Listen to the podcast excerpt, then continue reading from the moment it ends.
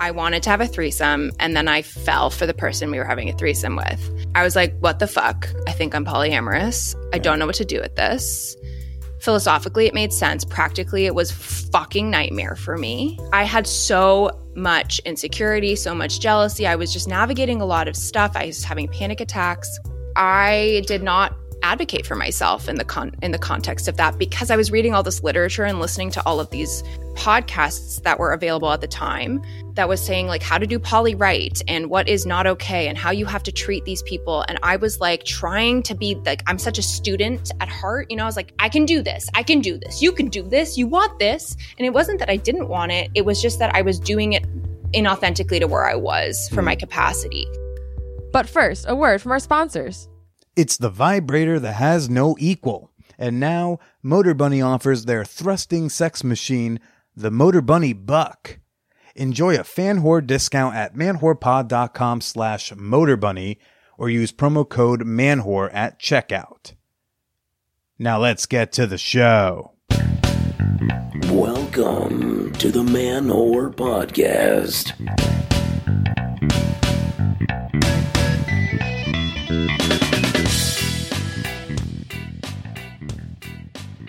Shout out to all the slutty singles, poly pockets, monogamous muppets, and bisexual babysitters. this is Billy Procida, and you're listening to the Man Whore Podcast. That was a fun one to do at the end. hey, everybody, welcome, welcome to the show. Uh, got a baby update for you. Not an update about having a baby. Oh, I mean, although congratulations to my sister. Shout out to Morgan. Um, gave gave birth to baby number two over the weekend. Uh, I now have a niece and a nephew. Now I have two living action figures to play with during the holidays. Ha ha. Uh, but, but I have a I have a little update for you regarding Wallet No Lady. Uh, AKA, if this doesn't work out, I will throw my hands up and become a relationship anarchist slut monster. Uh, we are dating again, but taking it slow this time. You know, as we try to we try again to do this whole open relationship thing the right way for both of us. Uh, I, I've shared before that non-monogamy is new to her and something she's been adjusting to. But I didn't realize how much of an adjustment it is for me to be with someone who is new to non-monogamy. I thought it would just be about, you know, patience while she figures out how she feels and what she needs and, you know, being supportive of her. You know, a lot of her newness being the issue, right?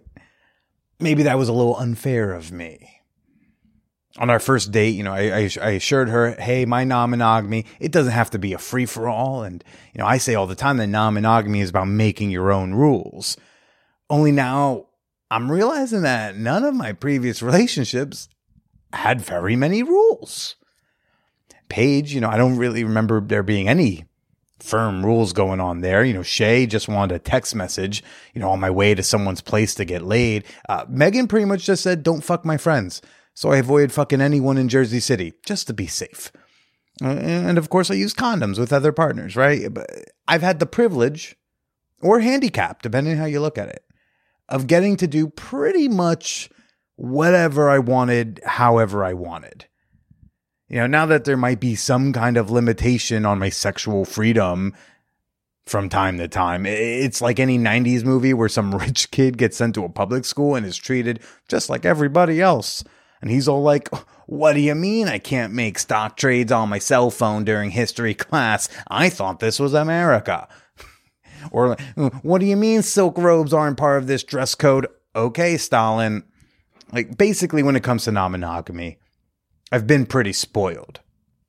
Uh, you know, I've I've been having a lot of conversations lately about poly and E and M, both on mic and off. You'll hear a great one today with my guest Amanda Katherine Loy in just a bit. Yeah, I've also had some uh, off mic chats with friends and lovers of mine about how they practice. Like this chick I met at Hacienda, her boyfriend is also newer to the lifestyle.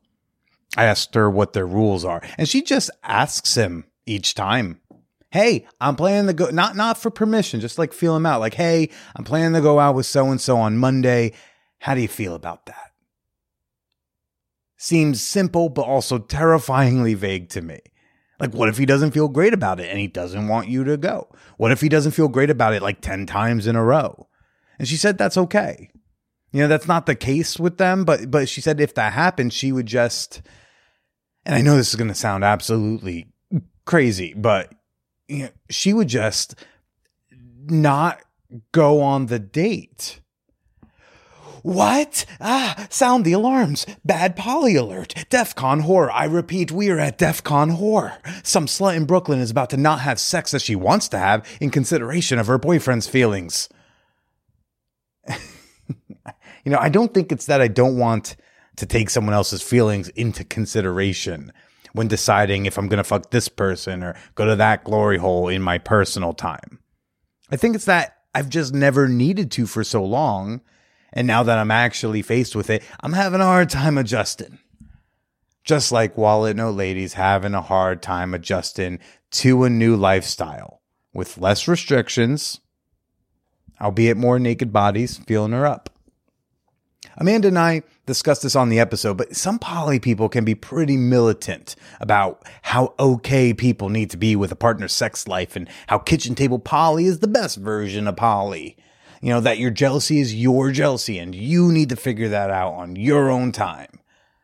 None of my past relationships were perfect, but you know, I did have partners who didn't really care that I hooked up with other people. Wallet Note Lady, just like most people in the lifestyle, is experiencing jealousy sometimes when I'm sleeping with other people. It's pretty normal, right? Being jealous is not a sign that this isn't for you. I do think it helps that she's thoroughly enjoying the benefits of uh, this kind of arrangement herself. But, you know, even I get jealous at times when I feel insecure in a relationship. Some would say it's not fair to give her you know something you would call veto power. But instead of calling it veto power i'm i'm thinking of it as consideration. Consideration i do out of love. I i was really resistant to like anything that could you know corner me into unintended monogamy. But that's not what's happening right now. That's just anticipatory anxiety. And i think she's worth the leap of faith. Maybe if i'm more flexible she'll find herself more flexible too and like maybe not. Maybe this all crashes and burns. I don't you, you, know we all know that my relationships end in threes. Two two breakups down eh, but but i hope not. I'm in love whoreheads. Very inconvenient for my slut schedule but very worth it. You know, there's also an element of like i don't know how much longer i'm gonna be cute for. Like i'm turning 33 in june and noticing all sorts of new things to be self-conscious about like, damn, should I start wearing a beanie when I eat pussy? You know, is that a turnoff for chicks to look down at me like that? Ugh. You know, it's like, like life is going to restrict my sex life all on its own.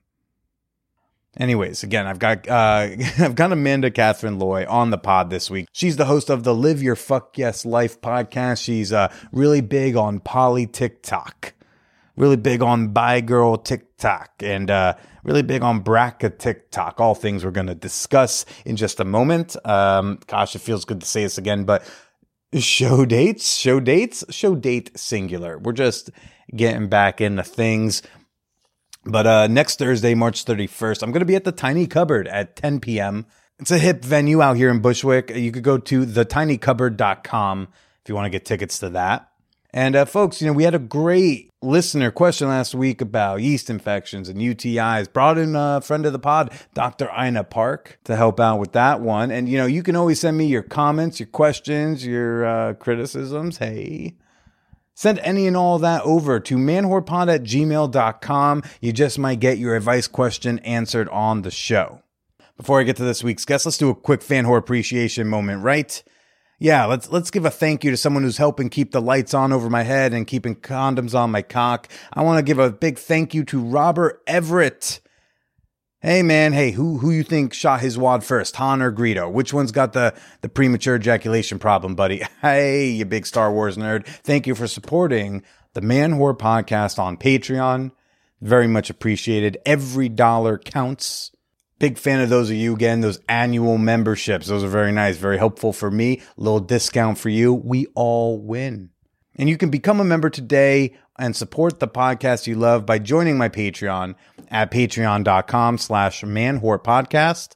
That's Patreon, P-A-T-R-E-O-N dot com slash manwhorepodcast. Mm, Let's go get to know the host of the Live Your Fuck Yes Life podcast, Amanda Katherine Loy. Motor Bunny has been a long time sponsor of the Man Whore podcast. Oh gosh, it might be my longest serious committed relationship. Can you have a serious committed relationship with a vibrator? I don't know. I think so. I'm a big fan of the Motor Bunny. This is the most powerful vibrator you'll ever own. It's a vibrator so powerful, you don't lay back and insert it. No, you get on that bad boy and you ride it. Mm, bunny is a ride. Oh my God. I just put that together. Caroline is a, uh, that's like, that's one of Wallet No Lady's like favorites. Bunny is a rider. How have I not put together Bunny is a rider and Motor Bunny till now? What's wrong with me? Something I used to do years back was I, I would post on Reddit. I'd be like, any ladies want to come over and ride my thousand dollar vibrator? Don't be intimidated by the price. They do have payment plans and I got a discount code. Hang tight. But, you know, I would post this, anyone want to come ride my expensive vibrator? And then, um, I would get like random women would come over just to use use this sex toy of mine because and I'm not even trying to like you know backdoor my way into some sex or a blowjob or something. I mean the only catch is at a minimum I'm going to watch you use my vibrator, but I mean how often do you have access to such an amazing toy? One time I had, I had these two women they were gonna they're friends and they were gonna come over and use it in front of me, and then they were like, hey, actually a friend of ours can she and her husband come over uh, too, because she really wants to use it as well and play with us. Uh, but it would, and, and then me and the husband just literally sat there on chairs and just like really enjoyed the view of these three women fucking each other with my motor bunny. What I'm trying to say is when you got a motor bunny, m- new possibilities open up in the world. And you should consider getting one today, whether it's to, you know, post on Reddit for random women that come over or if, you know, to to add to your household to you and your loved ones special times together. And Motor Bunny is going to give you a special deal just for the fan whores $50 off your Motor Bunny when you use promo code MANWHORE or when you visit manwhorepod.com slash Motor Bunny. This toy is legit. This toy is no fucking joke. Honestly, I don't even know if some of you can handle it. But if you think you got what it takes to take this in the ass or take this in your cunt, get one today. Visit manwhorepod.com slash motorbunny or use promo code manwhore at checkout.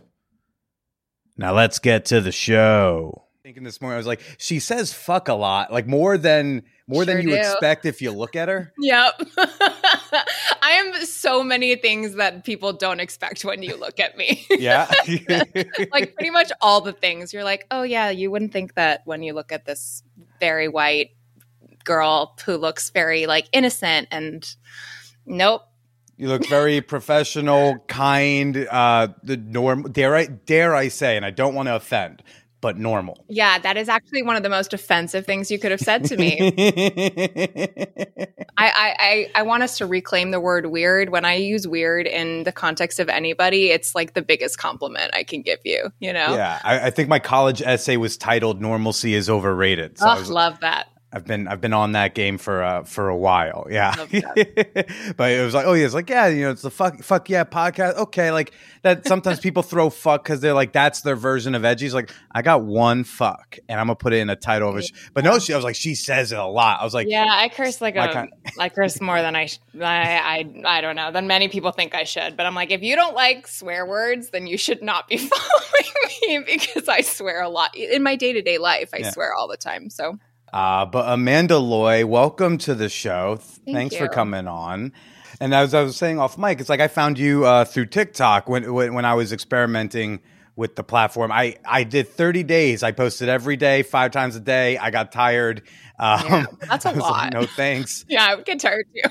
But but you are like uh, you're like you're like one of the leading poly influencer people I see pop up uh, on on TikTok, and to be able to condense such a complicated, nuanced topic into short videos, uh, like I said, it, it seems very difficult, and so I'm very like uh, impressed by by what you're putting out there.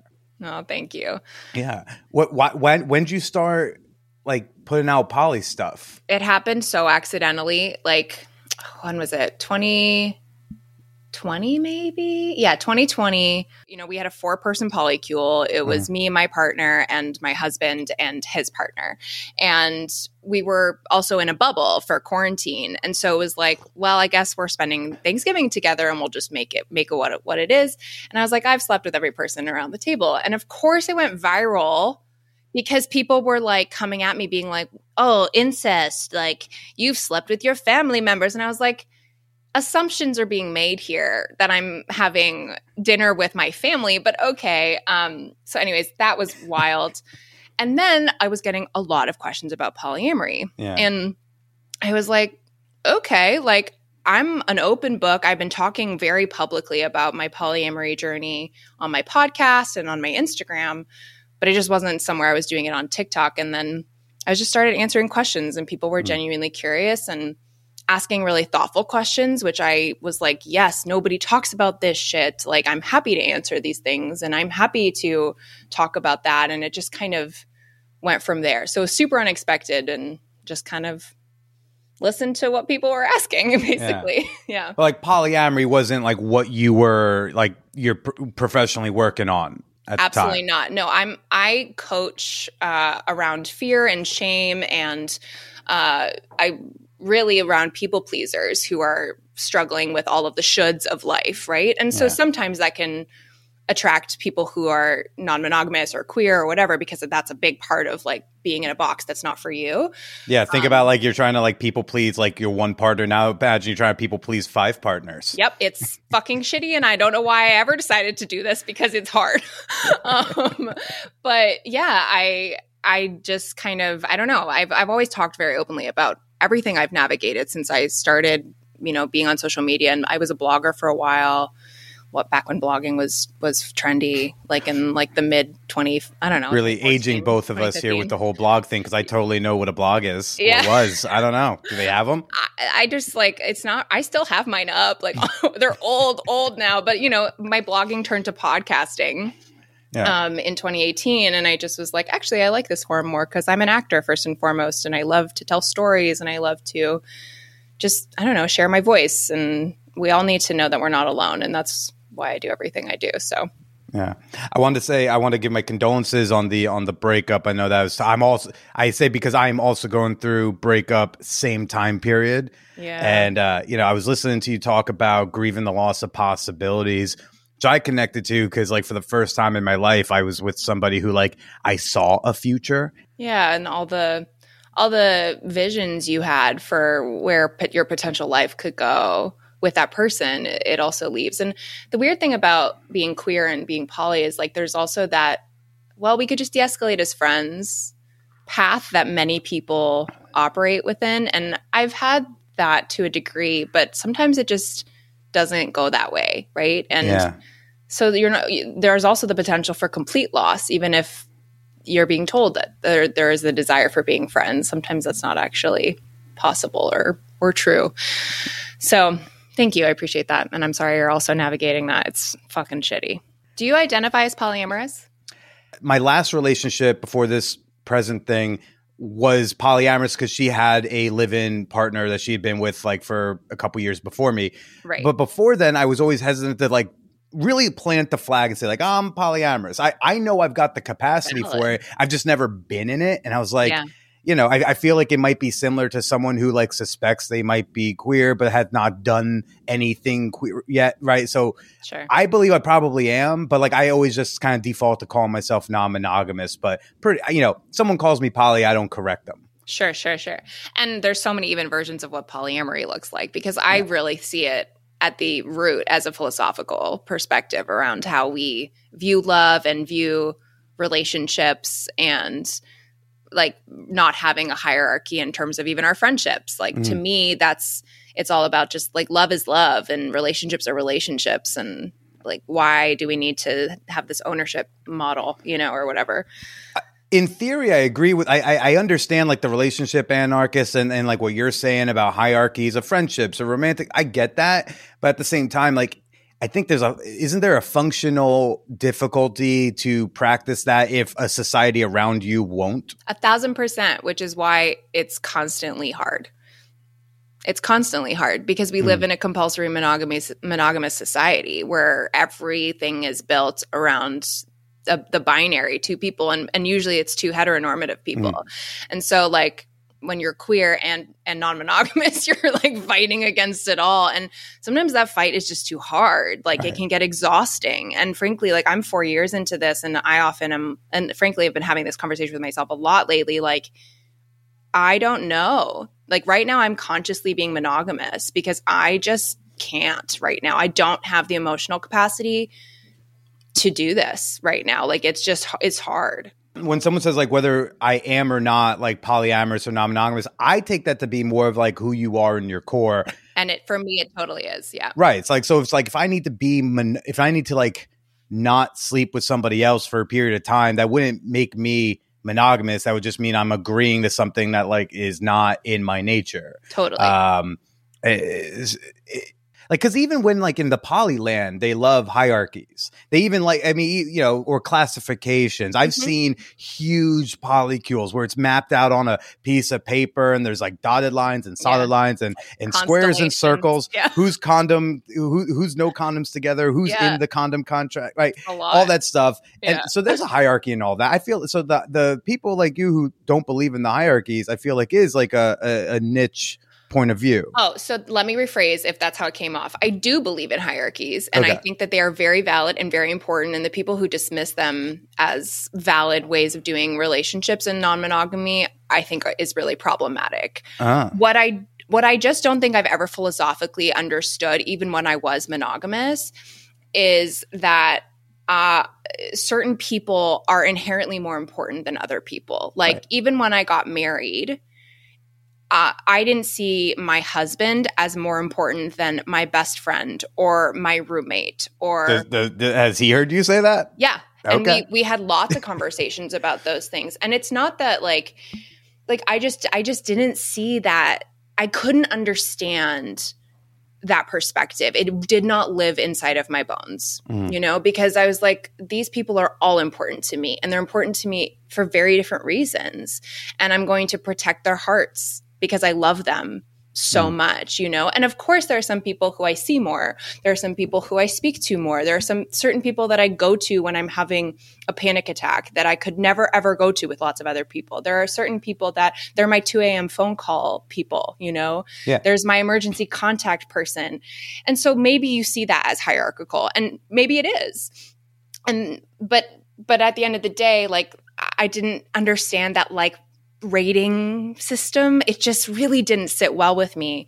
Um so yeah, I just had a lot of like I had a lot of best friends. I didn't understand the Uh-huh. whole like best best friend. I was like, I, she's my best friend, and they're my best friend, and he's my best friend, and we're all best friends, you know.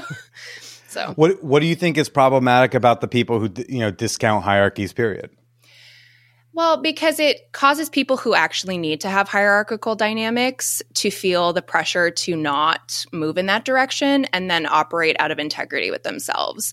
Like the pressure and shame around so many people who I'm like, no, you have a hierarchical mo- model. You need to have that. When I talk to them in peer sport sessions, and they're like, but isn't hierarchy bad? And I'm like, no, it's not bad. It's just needs to be addressed. It needs to be clearly expressed. What's the problem is when people who are in hierarchical dynamics or couples that come from monogamy and live together and are enmeshed in a lot of ways and have kids maybe. And so so much of their time needs to be spent together and they only have one or two days for other people. Yeah. like that's totally valid but you just have to be upfront with people when you're then meeting them and say hey my capacity is this. This person is going to be my priority. And that doesn't mean that your values and your needs are not really important to me too but if Mm. my kid is sick and like i need to be there Right. you know if my part if my you know wife is in the hospital like i'm going even if we have a date like it's just it's and frankly like my time is limited and so you have to be okay with only seeing me once a week Yeah. It's about setting expectations. What Right. can I expect from you or not? You know. Right. It's it's the the issue is when people who are really hierarchical don't claim that that's what they are. And so then the people that they're meeting have these expectations that are, well, actually, like eventually we could maybe share the amount of time we have together mm-hmm. and it could be this 50 50 balance. And when that was never true in the first place. Right. And so that's where the issue, I believe, comes up. But of course, when there's so much shame that is being like put on a certain way of practicing, people are less likely to feel like it's okay to do that and even try to operate outside of that when in reality that's what it is. And whether that's like you know in uh, whether or not you believe in hierarchy or if it's about even being polyamorous or a slew of things in dating. You know people talk about poly folks who kind of end up doing it because they feel pressured as if like poly's bad. I'd be like where this happens all over in relationships whether it's like who's going to convert to which religion Yep. are we doing the marriage are we having kids even if maybe we don't want a kid right like Yep. all these things uh, you know where where's the time in your life Uh, because i know you've also been with your husband for super long time many Yeah. mazzles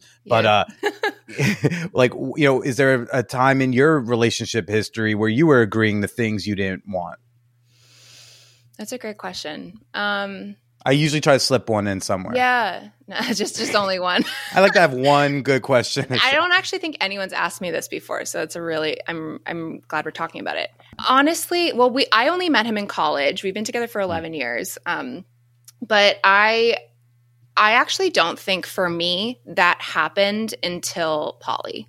Mhm. Because I did think that Paul like I came into polyamory very it was very unexpected. I wanted to have a threesome and then I fell for the person we were having a threesome with. And I was like, what the fuck? I think I'm polyamorous. I don't know what to do with this. Philosophically, it made sense. Practically, it was fucking nightmare for me. yeah And I had so much insecurity, so much jealousy. I was just navigating a lot of stuff. I was having panic attacks.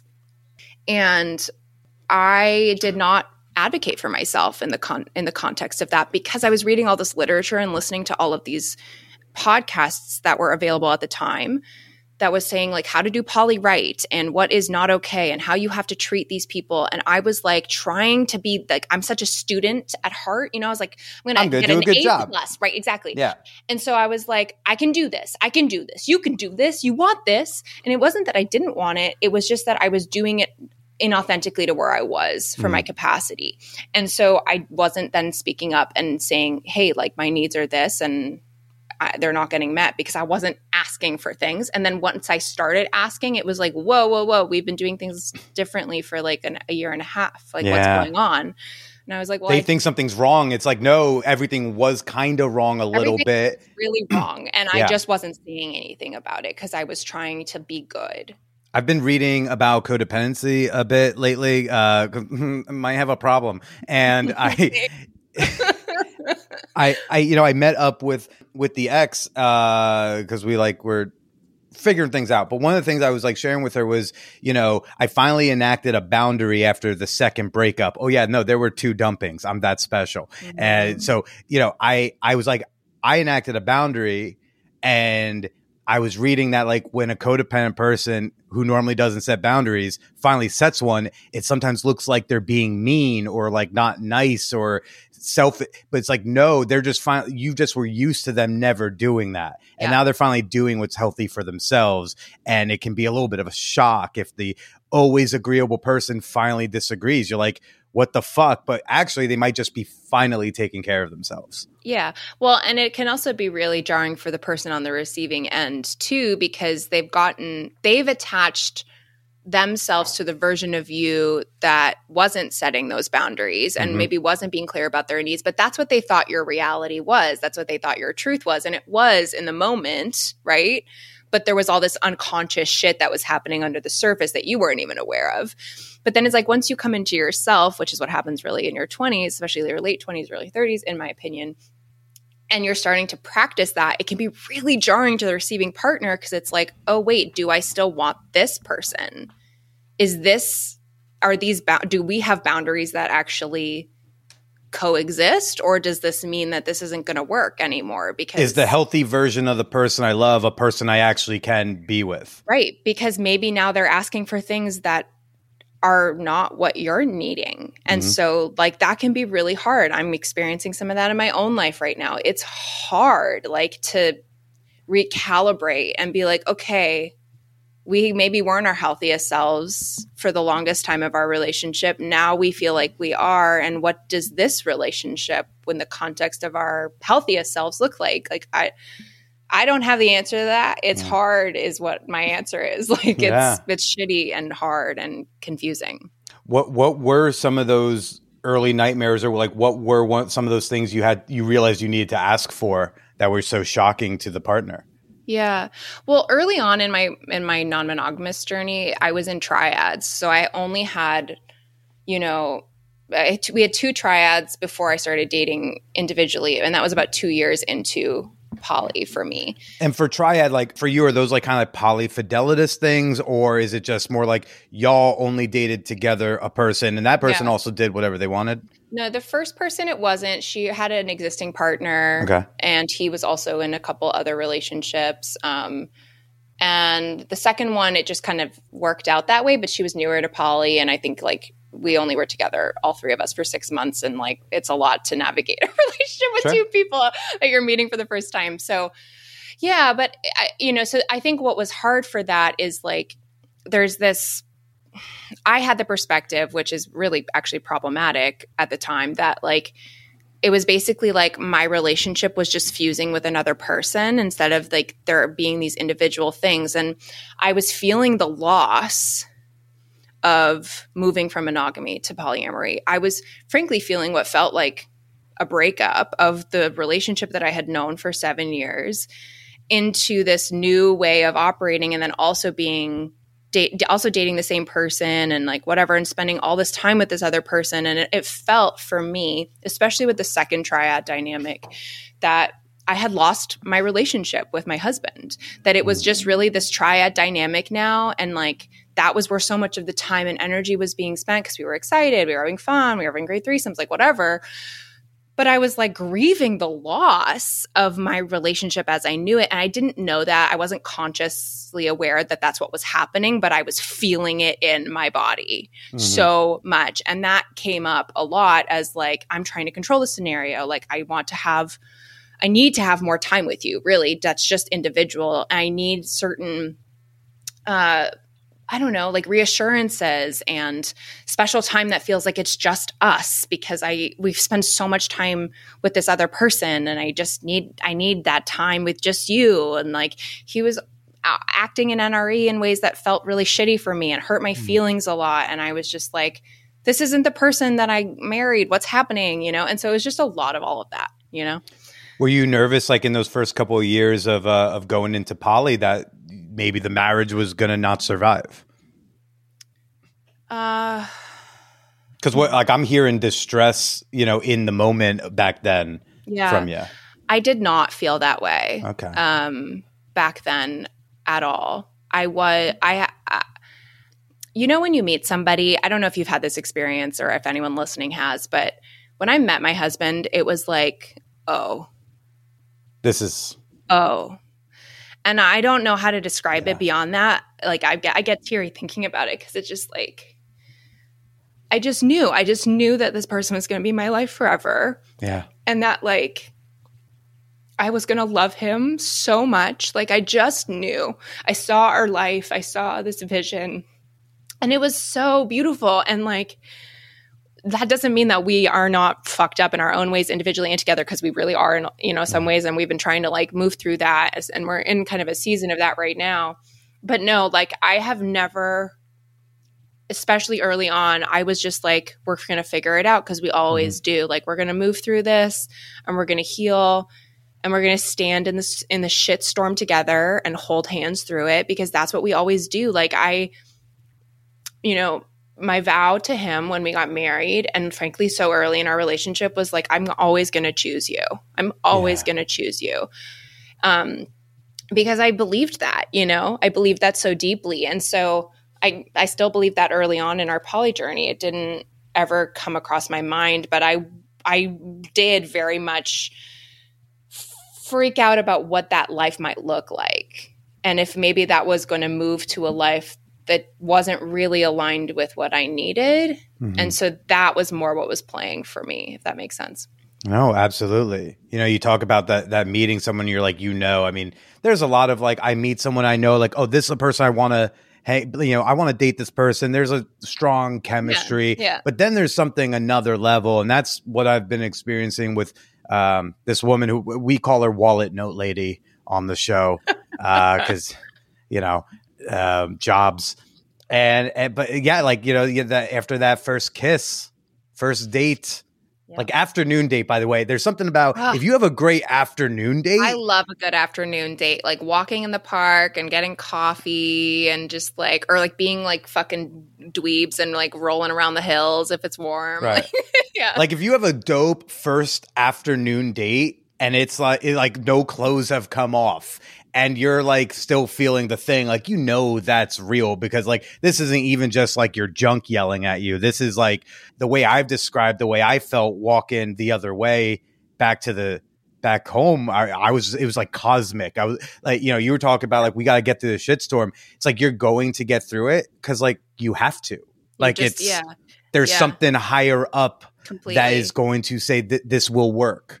completely. So y'all will figure it out. I don't even believe like in God or in like Same. that that shit, but like I felt that I was like we've met in past lives. Like there's no way. Like I just yeah it- yeah.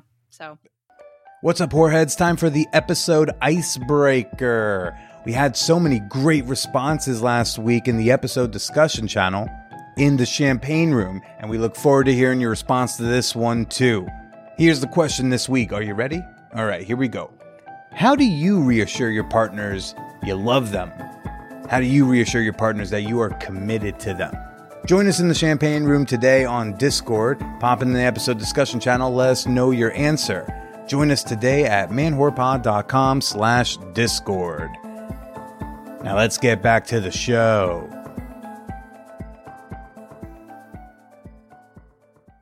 I mean, I I'm glad that y'all were able to survive that that shitstorm as well as all the all the others. Uh, but yeah, you know, those that early shift because you know there, there's the shift of uh, you know, okay, I am going forward in future relationships going to be non-monogamous, but then to say like, no, we who were traditionally monogamous are going to open up. Like those are different uh, Yeah. journeys to have to go on because like, it require you know one you can just do on your own, and the other one like you really got to coordinate with that person. Yep, and we really didn't do that. But but what did eventually get you all around? Like what did it take for things to move smoother?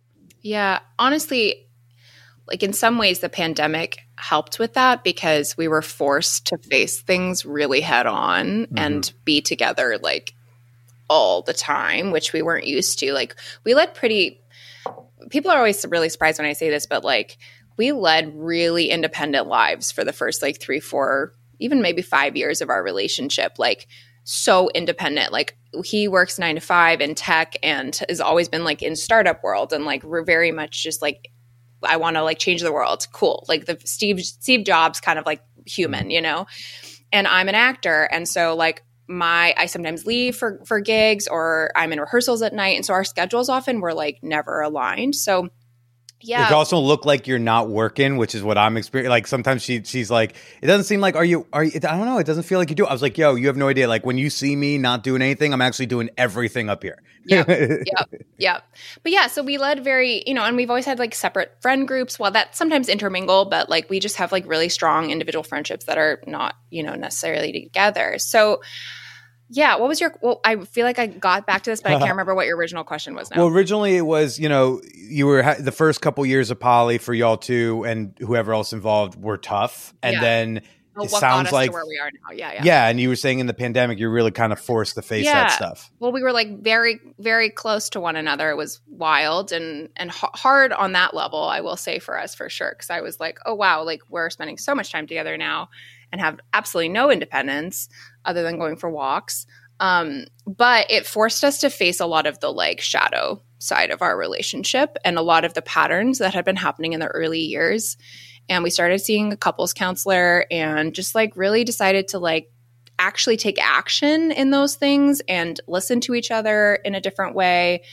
Uh, we also both were finally in individual therapy, which helped us also unpack our own past traumas and be able to actually express those.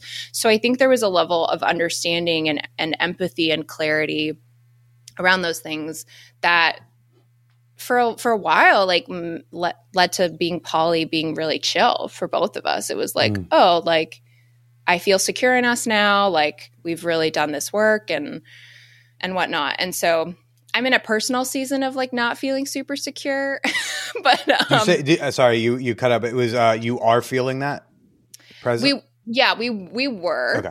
Um, I'm in a personal season of not feeling super secure, and Hmm. that's uh, probably been the last few few months. Uh, I That's just- understandable with the yeah, the actually, development. It wasn't because of the breakup. Interestingly, It- yeah. Um, I've just been in a season of like depression for the first time in my life. I'm I had never experienced it before. And December of last year, I went through a really really gnarly bout of it, and um, I've just been unpacking some old wounds and deep deep traumas of my life, and watching some of that play out in certain elements of my life now, which unfortunately are tied to poly, Yeah. um, where I'm getting triggered a lot by things um, that are deeply connected to like my worst moments of triggered past. yeah. And navigating through that has been really fucking hard. Um, so I'm not feeling hella secure right now. I know Mhm. he is feeling better than he's ever felt, which is also interesting and hard to not, to navigate. But I would say like for a year and a half, it was just like it really felt like smooth sailing, to be Mhm. honest. What have you been asking uh, from him in reaction to, like, as an adjustment to where you are now, if anything? Yeah. Um I Like, do you ask him to go on dates less or to swipe less or whatever? Yeah. Well, he's he's not on apps right now. He's has a relationship that is actually one of my exes um, when we were in a triad together, Okay. And they've been together for two and a half years, I think, something like that. And then he's um, in a newer relationship with someone who also was originally dating me and then uh, broke up with me. So the pattern is really fun. Wow. How do you? Let me tell you. Um, wait, were those those are triad breaks, and then later he comes back, or it was more like the triad? It's more like I'm going to break up with you, but I'm going to stay with you. So the original one was an established triad, and we've talked about this actually in tandem on my podcast at length. But the original one was a an established triad. She ended things with me, but wanted to stay with him. Oh my! And how the fuck did you feel about that? It was Wow. really hard. It was really hard. Um, part of why, why I, when I wasn't advocating for myself existed during that time. Um, and uh, Even me, Mister Slut Boy, goes like that. Sounds fucking. I don't know. Yep, and it's still hard. So Mm-hmm. it's yeah, I don't know. Uh, yeah, so that was the first time that happened. The most recent one was we were not an established triad at all, and it was not really even potentially even moving in that direction. Mm. Um, this person was just interested in dating both of us, and we had gone on a few dates, and then she was like, "Hmm, Escalated with one and not the other. Is that? Do, have you heard of that often happening in poly? "I don't know." I just get to. I guess I'm really lucky. Well, you know Um, when, when so many people follow you to you know in part at least and- but i think uh, at least on the tiki talks it's uh you know lar- a, a huge part a good chunk of it is because of the poly um conversations videos you do you know it, it, it thrusts you into a position of authority whether or not you feel like an authority do you feel like an authority on polyamory Absolutely not. I hate the word expert. Yeah. I I just it really fucking like I even Right. in my whole coaching career like I I facilitate spaces and tell stories to help other people feel illuminated in their own truth. Mhm. That is why I do anything I do. And frankly, I I kind of think anyone who frames themselves as an expert around polyamory or really fucking anything to be quite honest unless you have a phd and have like gone through years and years and years and years and years and years of study and like done all these research data shit. Like nobody is an the only thing you're an expert on is your own life and your own experience mm-hmm. and your own perspective and your own traumas and whatever. So you can speak beautifully about those things and if someone can gain something about themselves through that amazing. Right. but no i'm not an expert. I just share really fucking you know authentically and honestly from my heart and that's all i ever know how to do. And yeah do i have certifications and other things that like, have led to my coaching career? 100% it's why I, I coach and i love that. But no fuck no. I'm not a polyamory expert and Mhm. please do never ever look at somebody who is in that space someone like me and be like i'm going to take their word and what they're saying as like that's what I have to do. I even caveat that on a lot of my videos. Like this is take this with a grain of salt, leave Mhm. like take what works, leave the rest. Like this is just my story. sure because a lot of people speak like this is the right way to do something and I fucking hate it. Sure. Agree or disagree is fine, but uh, you know, I, I feel like uh, the Multiamory crew, like Dedeker, Winston, and them, you know, like they, I think they towed the line pretty well on that. I agree. Me, like I, I also like to not take responsibility for expertise. I just remind people I'm a comedian with a fuck show. Let's keep it there. if I accidentally do something better than that, that's great. But uh, let's keep the bar nice and low. I enjoy tripping over it every day. I, uh, you know. yeah, no, I love their show, and I think, but I think they even say that like we're not experts, Right. we're not there. I mean, De- Dedeker is a coach like I am, but it's like no, we're Uh, not. well, Dedeker wrote a book or two. It's like at that point, well, you're you know, there's a tier when you publish a book, you know, I don't know. Anyone can publish a book these days. Like I, I, I love her. I think she's amazing. I take everything she has to say, and like really, it it often lands so Yeah. beautifully with me. But like, you know, I also am a book writer. I'm in the middle of writing my next book, and I still don't consider myself an expert just because I've I have published work. You know, like at the end of the day, we're just sharing our own experiences, sharing the things that we do have education around, which is important. Mhm. Um, but yeah, like I don't know. I, I love them. I think they do a great job with it all. So so one of the the joys of poly is being able to like explore things you might not have been able to explore within a monogamous setting and for you one of those things was realizing you're bisexual Yeah. and then being able to go out and explore that. What was it like to finally go like on a date with a woman, you know, after all these years with your husband? it was so exciting. It was like it really felt like this liberation of oh wow, like this is who I have always been and to be able to experience it in real time. It's just like I love women. Holy fuck. Like they're just so amazing and to be able to show that in all the ways that I want to and have the opportunity to do that and be so celebrated in that by the person that I've been with for 11 years. Like that just it felt so and feels so amazing, you know. What was Um, the first date? How'd you meet her? Where'd y'all go? Well, this was a try. So it was a, tri- a triad triad, dynamic. Okay. Yeah. Um. Yeah. We Was that in- part of the agreement in the beginning where like we're gonna just date together? Well, it wasn't even dating. It was like we're gonna maybe have a friends with benefits situation. Like I Okay. just, it was really like we got set up with this woman because a mutual friend of Kevin's, who is poly, knew her and was like, she's looking for like a threesome situation that lives close. You guys live close to each other. Like, yeah, like it, it could work. You know, she's she's fun. I I like her. I haven't slept with her, but I like her. You know, um, and so we were like, okay, like let's connect and see if like there's chemistry because I was I'm you know very much a demisexual. Like I can't just sleep with somebody that I don't know or sleep with somebody that I don't feel like trust or safety with. So I yeah we reached out and we started talking over text and decided to meet up and have dinner and it was exciting. But I think you know it's so interesting because like a lot of people come to me and be like, "Aren't weren't you so scared the first time you went on a, a date with a woman?" And I was like, "Well." My situation was a little bit different because I was also there with my husband. Yeah, And you get so- to hold his hand and give it a squeeze if well, you're scared. Well, there's that secure base of Yeah. like I feel comfortable here, and if this doesn't go well, like we, I just leave, and you're here with me, and you know, like I, it didn't feel, yeah, scary. It was just more like this is wild and exciting, and I'm nervous, but in like the best way. Yeah, I thought I was going to be more more chill. I was not chill. I was like the farthest thing from chill. uh, How were you not chill? Um, I was stammering all over myself. Like I was just like I ordered. Okay, so I I don't think I've ever told this story, but I ordered. We were at this restaurant that I've been to before, and somehow like I ordered like three entrees. Like I was just I was like, this looks good For and yourself? for myself. Yeah, I was like. Amanda. Ended up with this giant sandwich and fries and like half a chicken and like this whole thing of coleslaw. And I was like, And uh, what do y'all want? yeah, honestly. And they were looking at me like, I think they were looking at me while I was ordering, like, is she really? What? And I think the, the woman was just like, all right, go for it. Like, have fun, you know? And then I showed up and I was like, oh, I didn't think that's what I ordered, you know? And they just both started laughing so hard. And I was like, I can't, I was just felt, I was all, I was fucking around all over my, but then like the second date, I was like, you know, we were hanging out and having dinner at her place and drinking wine. And I was just like, at one point I just looked at her and I was like, Are we gonna do this? Like, are we gonna do this? Like, do you wanna do this? And she was like, Yeah.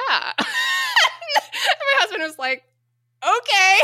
so I was like, I just can't hold it in anymore. Like, can we just can we just do it? Can I fucking kiss you? Like I'm I'm in. What's going on? Yeah, like I don't know how to start this, but like we're going if you're down and consent is happening and like we all like talked about like if anyone's uncomfortable just say like stop and we'll stop and Mhm.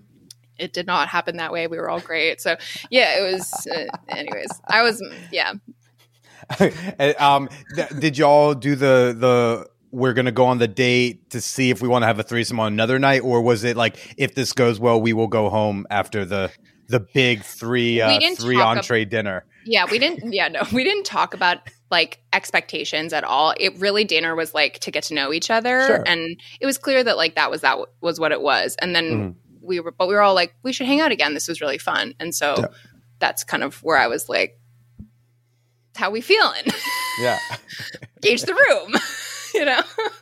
What do you Yeah. uh, What do you recommend the people who uh, to couples who are new to non-monogamy and maybe they're just starting off with well we'd like to have a threesome like how do what do you recommend a couple does to find a threesome Yeah, I wish I had a great answer to this because there's not really a great way to do it because so often on dating apps like couples are seen as really predatory and you can come across as unethical unicorn hunters and there's all of that stuff, you know. So I think the best way is when it happens organically and you just kind of meet s- people who you're like I'm open to this and I think the more you talk about your value system with your friends and sort of see like are, are people aligned with this too? Like, you know, that that's those are the ones where I've witnessed the most uh, thoughtful approaches and like the ones that actually seem to work the best. Um, but when we live in like nice liberal populated cities that that can be a little yeah a lot easier so there there are just going to be some people who by circumstance have to yeah. do it via an app thing are there so i'll kind of flip the question a bit in that are there tips for ways to not be that predatory shitty couple who's not giving a shit about the human being third Totally. I I think for one, make sure that you're both on the, t- if you have a text thread going, like that you're both on that, you know, um, and having equal dialogue with the person to get to know them, that you genuinely are interested in getting to know them because they're a fucking person and not to be treated like a- piece of meat to like save your fucking marriage. Like, uh, roll eyes so big. You know, I think asking the person like what's important to you in this dynamic you know and and genuinely wanting to to know what they want um and then being also clear if you have any established rules. If you have any established uh, agreements within your dynamic that the other person needs to know about like c- uses of condoms or um you know it's not cool i'm not cool with you know my husband coming on you but like he can do that on me. Are you comfortable with that? Or uh you know i'm not okay with him doing anything but you know penetrative sex with you like any or that's that's that's like vaginal. It can't be Mhm. like anal. Like i'm not cool with that. I don't want to see that. I don't want to be around that. Are you cool with that? Maybe you're really into anal and like you want that shit. Whatever you know? So like literally having that conversation for a threesome on sunday. Uh she's really an- into anal and it would be heartbreaking if i'm not. I mean, but that those are important things, you know. And so having those dialogues is huge. It's hugely important because you want to you want to obviously like you never know how things are going to go and maybe there's going to be something that you haven't faced, but at least you can go in then with some uh parallel expectations to how the, the circumstances might go and you're not then like in a scenario that you feel tricked by later. Mhm. Okay, okay. What's um, you know, again, as not an expert, but a, a polyamorous influencer. Are you comfortable with the with influencer? We all are influencers at this point, like let's be honest. yes, even Cheryl in the book club. She's an influencer to twelve people in Yeah. town, but she is an But she influence in town. Exactly. If you want your zoning thing passed at the at city council, like you gotta talk to Cheryl. Yep. She, uh, she's got her fingers on the pulse. Do you have a controversial opinion about poly? Like, uh, do you have a hot take of your own that you know Oh uh, God, others do not I have agree so with? many. oh my god! Yes, please spill it I, I all mean, over think- the place. I think my thing about like hierarchical polyamory is just as valid as is for many people a hot take. I also think like I personally believe that if you're in a especially if you're coming from a monogamous uh dynamic with two people and moving into non-monogamy i think it's completely valid to decide to close your relationship if that relationship is really struggling. Like i do. And i know that can cause a lot of pain and heartbreak but i think you have to be upfront about the potential of that being real Mhm. you know? But like yeah like i think that that's just if you care enough about a dynamic you do the things you need to do to fight for them. And a lot of people will think i'm fucking awful for saying that but that's truly how i feel um But that's that's you said uh, you put the caveat of like if we're coming from a monogamous thing to opening, closing's cool. But what do you feel about someone who's clearly not monogamous from the beginning, and then someone trying it and then wanting to close? Does the person who is a non-monogamous person close, or do they say like I, I, I am this person? Yeah, no, I think that's a different situation. I Mhm. think it's a different scenario. So, yeah, I mean, if you're up from from from the get go, like this is who I am. Period. End of story. Like, cool. I do also think that sometimes, like, I know a lot of people who are non monogamous who get into. There's like so many varying levels of polyamory, right? And it's Right. like some people It's feel it in their bones. They can't not do it, but it's like. Uh, relationships require at the end of the day secure foundations to thrive. They just do. And certain people have different needs when it comes to what that looks like. And if you're both meeting each other for the first time you don't have a secure foundation. You have to build that. And it Mm. can take time and it can take not having external factors that cause a lot of additional insecurity to be able to build that. So I know a lot of people who identify as non-monogamous or polyamorous who are totally happy to go into a new relationship and say we're going to be monogamous for a year. We're going to check in at a year, see how we're doing so that we have a foundation and then we can open up our relationship and expand and Mhm. still have the life that we know we need at the end of the day. think I as long- truly. mm, sorry, Sorry. keep going. I was just going to say, I think as long as the ex- expectation of like we have a cutoff time where we're going to check in and also we understand that this is important for us to explore down the line and there's not like a veto power ability to say like this isn't okay actually for me in the end of the day. Like that i think that's important.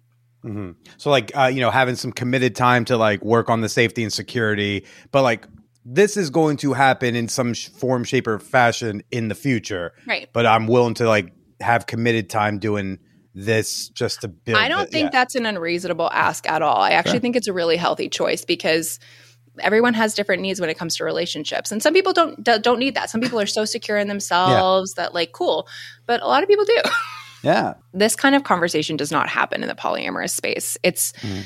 unfortunately I I love so many people that are poly. Like there's some great people out there, but people see things in a really black and white way when it comes to these dynamics. It's like it has to look this way or it can't and it can't look this way.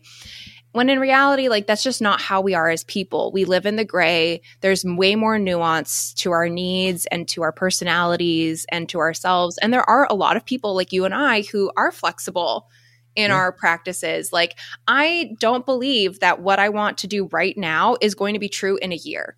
I just and that was the don't. whole point of non-monogamy is that it's supposed to be literally that you got monogamy is a fixed point. There is Yeah. literally only one way to do it. Right. Not you. Do you have an annual threesome on your anniversary? Grace, you're also not monogamous, right? Like it's one. It's fixed point. Then everything else to infinity is the possibilities, and it's whatever you two or twelve people want that possibility to look like, and it's always able to be in flux. It. What I love about non-monogamy is that like ideally you can always come to each other to propose something and someone can always say no thank you and that shouldn't be terrible it shouldn't be bad to ask and if it's okay to hear a no and i'm usually okay hearing a no so it shouldn't be threatening to ask however in monogamy at that fixed point even to ask is seen as this huge affront to have a threesome to open it up to have a one-time see thing someone as attractive Oh and my to God. say that it's like I just I didn't never understood like we had these conversations all through Yeah. monogamy so I was like this is not normal people but yeah like I and I get it like some people are that's what works for them cool but yeah I I agree with you and I think I think that's actually like a really big pitfall of how a lot of people portray polyamory a lot of uh, influencers, people who speak very openly about it and have a big platform, it's very much like it's very binary. It's like this is the way it has to be done and it's less of a choose your own adventure, right? Because Right. people have been hurt because of certain circumstances or whatever. And it's like, okay, fine. Like, I think the common goal here is just fucking be transparent. Just say what Yep. you're wanting, let people know when that's changing. And like, you know, hopefully you're going to find partners who care enough about your feelings and who want to protect y- your heart as much as they protect their own to, you know, move through that with you, you know, Yeah. and maybe they won't at a certain time and then maybe they're no longer the partner for you, you know? Like that's just the way I see it. I'm glad to hear someone else rolls their eyes a bit at the uh, the Polyland discourse from time to time because, gosh, you know, it's there's also a communal. It's kind of like a group think atmosphere at times too. It you know, it's hard to 100% that way. It's very problematic in my opinion. Right, like the relationship anarchists. They won't even have the same discourse as the the general Polyland because they're like, well, ours is so different, so we're gonna we're not gonna be with you and engage in difference. We're just gonna be our whole own subset. you know the poly the, i call them the poly pockets you know they're poly people to go to poly events they talk about being poly and that's it and they also always agree on all the things and like that's so boring like why can't we disagree about stuff I agree. Well, that's what makes us human. That's what makes us that's what makes us not in a cult is Right. when we have thoughts and opinions that are our own and we choose to stand behind them. yeah absolutely it's uh you know it's wild uh that people will say like ah you know there's only one way i think there's a lot of ways i think there's truly infinite ways to do it Agreed. Uh, what what do you love about polyamory Mm. I think that it's a really, if people have the courage, it's a really beautiful way to very quickly unpack your own shadows and understand yourself in a really deep way. And I love that growth work. Like I'm a I'm a fucking sucker for that shit. Like give me I my goal is to just keep understanding myself better throughout the rest of my life, you know, and polyamory is a really beautiful path to that if it fits for you. Um you know, I also love that it is centered around just love, you know, like this having love for for multiple folks and that there is no one way to do things. Like I lived in a box my whole life and I fucking couldn't do it anymore. And polyamory has given me the flexibility and the freedom to build my relationships in the ways that feel most right and and to look at each one on an individual level and say like what do i want here? And and does that align with what this, what this person wants? And you know like they none of my relationships have looked the same. And Mhm. that's so cool right? It doesn't have to follow this hy- hy- random trajectory that we've been taught by society is like the way to have a successful relationship. I i love that. Um so yeah. And i i also I I've been living away from my my core family, like my my blood family, for so Mhm. long. And when polyamory works and everyone is dope ass humans, and you got like at least I have a preference for kitchen table polyamory. It's just so much. It feels like a family, you really do. And it's like I have like a comet partner who's really more like a best friend, sometimes friends with benefits. Uh, We were partners for a time and it's kind of evolved and I don't really like to label it, but like he and my husband have become such close friends and it's just the way when we are together, the three of us, it's it's it's the most family I have ever felt, like not being with my family, you know? And Yeah. there's just something about that that I I don't know how to put into words. If it's just a feeling that feels so so like home, you know. That's dope. That's dope. Do you happen to have an extra like and it's okay if not, do you have like an extra 10 15 Yeah. minutes for a little bonus episode? yeah, let's do it. Uh, I was thinking maybe we'd talk a bit about the the BRCA because one, I don't know what those letters stand for, but I know they have to do with chopping off your tits, and I, uh, I know it. that's something that people can uh, relate to. So Patreon folks, you'll you'll hear that tomorrow. But for now, Amanda, where can people go to find you and take in your work and watch you do the dance with the little captions popping up? yeah, it's everywhere. It's Amanda Katherine Loy. It's just my name. Um, Katherine's with a K. That's on TikTok, Instagram, also my website. If you want to book a peer support session, I do peer support sessions for um, anything non-monogamy related, anything coming out later in life, and also around BRCA and cutting off my tits, like you said. Um, so yeah, you can check that out on my website. Um, I'm not currently running my group programs the School of Fears, Feels, and Fucks, which is where I wear my coaching hat. Um, The the group of what? it's called the School of Fears, Feels, and Fucks. Love that. Yeah, it's my. Um, it's usually my like nine week program, nine to twelve week programs. Sometimes it Do you just put the word fuck in like everything you have professionally? I mean, it's my brand. Live your fuck yes life, right? So Why I'm surprised the handle isn't Amanda fucking Loy. honestly, my Twitter handle is Amanda MF Loy, but I'm never on Twitter. So yeah, it's been my handle for as long as I can remember. So I just was like, all right, we're keeping it. But yeah, and then you can listen to my podcast. Um, at Live Your Fuck Yes Life, the U in the fuck is starred because Apple Podcast is a bitch. Um, but you can check that out on you know iTunes, Spotify, or any podcast app. And I think that's everything. Fantastic. Everyone go check that stuff out. Uh, I know I'm a fan of following her on uh, online and uh, you know whether it's Instagram Reels, TikTok, whatever. Um, no, she's great. She's doing good stuff. Uh, thanks again, Patreon folks. We'll see you tomorrow. And Amanda, why don't you go ahead and say goodbye to everybody? Thank you so much for having me, and bye everyone.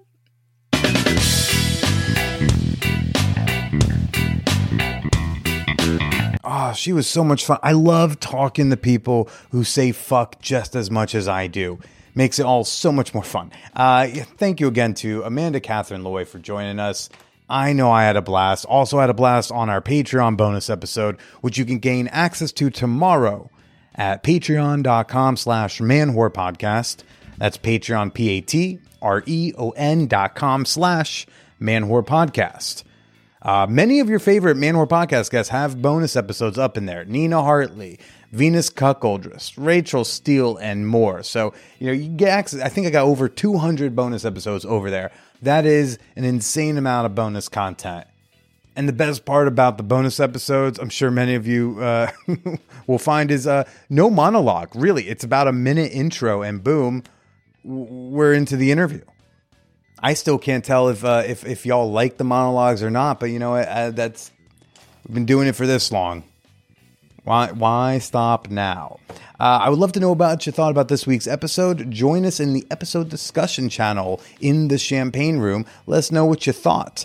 Let us know your answer to the episode icebreaker. For you shy folks who don't know how to start the conversation, don't worry, I'll do it for you. Introduce yourself today at manwhorepod.com slash discord. Want to share your comments directly with me? Got a problem you need some advice on? You can always shoot me an email directly at manwhorepod at gmail.com. Um, this is new. You know, I, I didn't realize this until uh, recently. Spotify now has podcast ratings. Did you know this? I didn't know this. I don't know when they started doing it, but I just saw it this week. So if you could do me a favor, do me a solid. If you're listening to the show on Spotify right now, just real quickly, tap on over to the podcast page. Give me five stars. Look, I know you got options one, two, three, four, five stars, but come on, if you're already tapping over there, do a horror solid. Give me all five of the stars. And even if you don't listen to the Man Whore podcast on Spotify, but you have Spotify, you can, st- it's okay. Just head on over to the Man Whore podcast page on Spotify. Give me five stars. Come on, folks. Help me out. Consider it an eight year podiversary gift. Much appreciated. And if you want to battle sex negativity in our society, doing it in a way that totally serves me, share the Man Whore podcast on main. Yes, on main. Hey, if it's socially acceptable for your friends and family to post racist Trump shit and vaccine misinformation, I think you can get away with sharing a podcast about dating, love, and a little bit of sex. You think the people in your life don't want this type of content, but they do. They're just not going to say it out loud. You're doing them a favor, and you're kind of doing me one too. All right, everybody. I hope you all have a great week, great weekend.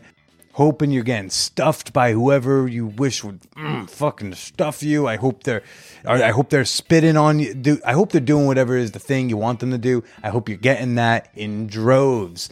Do I know the measurement of a drove? No, I do not, but sounds like a lot.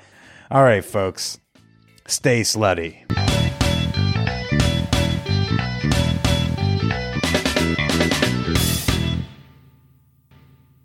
Are you looking to start a podcast? Want to use audio as a marketing tool for your small business?